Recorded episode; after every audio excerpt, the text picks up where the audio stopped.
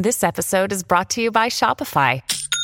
Forget the frustration of picking commerce platforms when you switch your business to Shopify, the global commerce platform that supercharges your selling wherever you sell. With Shopify, you'll harness the same intuitive features, trusted apps, and powerful analytics used by the world's leading brands. Sign up today for your $1 per month trial period at shopify.com slash tech, all lowercase. That's shopify.com slash tech.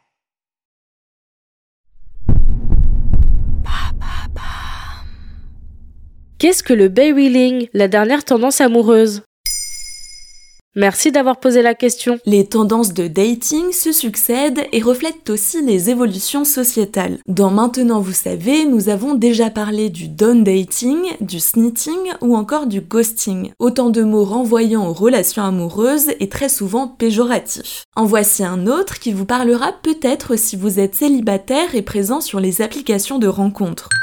Si vous avez l'impression que ces nouvelles rencontres ne sont pas naturelles, parfois malsaines, et avez foi en l'inattendu, par exemple rencontrer l'âme sœur dans la rue ou à la boulangerie, le bay reeling pourrait vous séduire grâce à son authenticité et même sa radicalité. D'où vient ce nom? Le site de rencontre internationale Plenty of Fish en est à l'origine. Son nom fait référence à BeReal, le réseau social créé en France en 2020. Sur BeReal, l'utilisateur reçoit une notification quotidienne. Il a alors seulement deux minutes pour se prendre en photo et la partager à ses contacts. Un laps de temps qui ne laisse pas le luxe de se maquiller, se coiffer et prendre sa meilleure pose. Il faudra donc accepter d'apparaître comme vous êtes au moment T.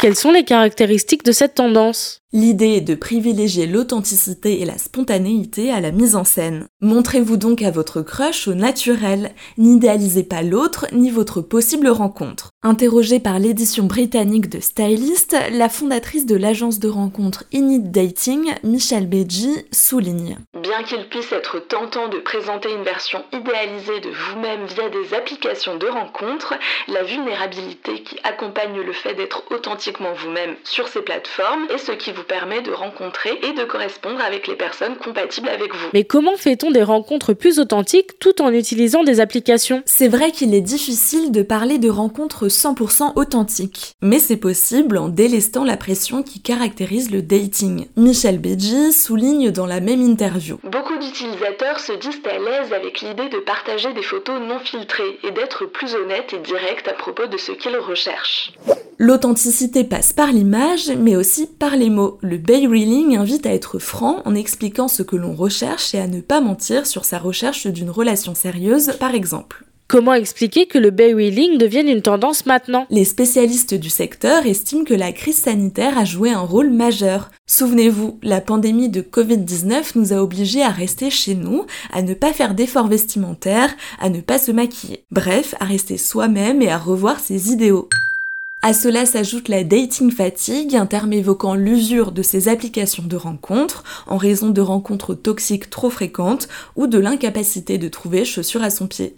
Voilà ce qu'est le bay reeling.